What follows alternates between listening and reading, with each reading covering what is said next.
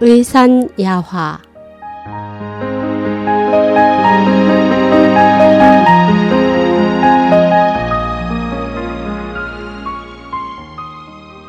수면은 건강의 기초.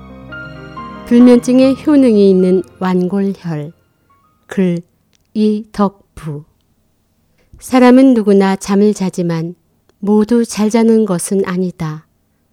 제대로 잠을 자지 못하는 불면증으로 고통을 겪는 사람도 많다.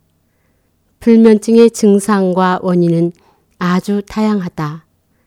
잠들기가 어려운 경우도 있고 깊이 잠들지 못해 자주 깨는 경우도 있다. 이렇게 자는 중간에 깨면 다시 잠들기가 더 어렵다.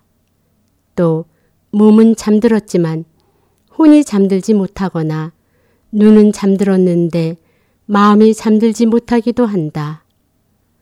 불면증의 가장 흔한 원인은 바로 스트레스다.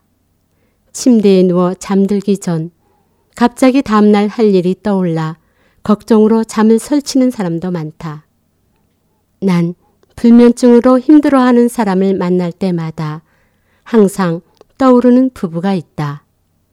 아주 오래전 일이지만 그들을 생각하면 난 아직도 웃음이 난다.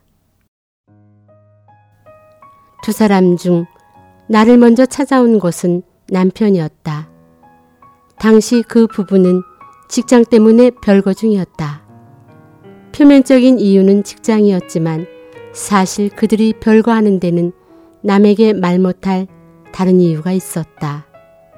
부인은 무슨 이유에선지 밤새도록 잠을 자지 않고 잠들기 전까지 설거지나 빨래, 청소 등 밀린 집안일을 했기 때문이다. 이 때문에 남편은 심장병이 생길 지경이었고 그가 처음 나를 찾아온 이유도 두통 때문이었다. 직장 때문에 두 사람이 별거를 하면서 남편은 조금 편하게 잠을 잘 수 있었다.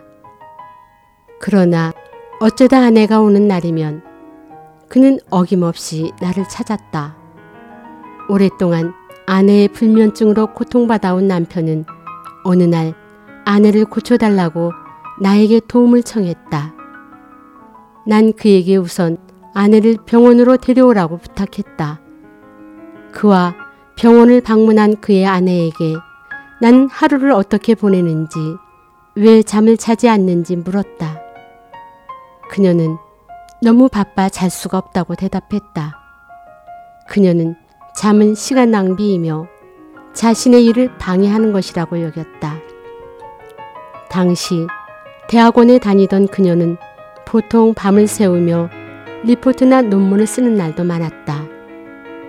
잠이 부족하다 보니 낮에도 그녀는 늘 정신이 흐릿하고 피곤한 상태라고 말했다.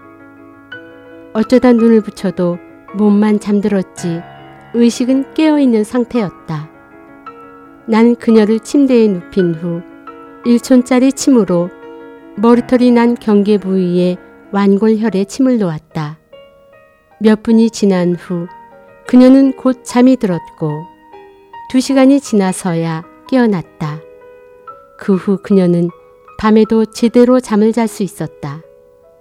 그러나 한 달 후 그녀는 잠을 너무 많이 자는 기면 때문에 또 나를 찾아왔다.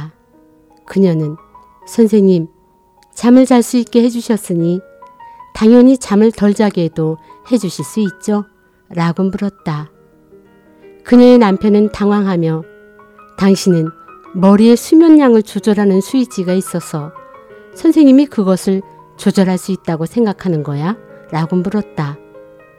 난 말없이 그녀를 눕힌 후에 저번과 같은 혈자리에 이전의 반 정도 되는 깊이로 침을 놓았다.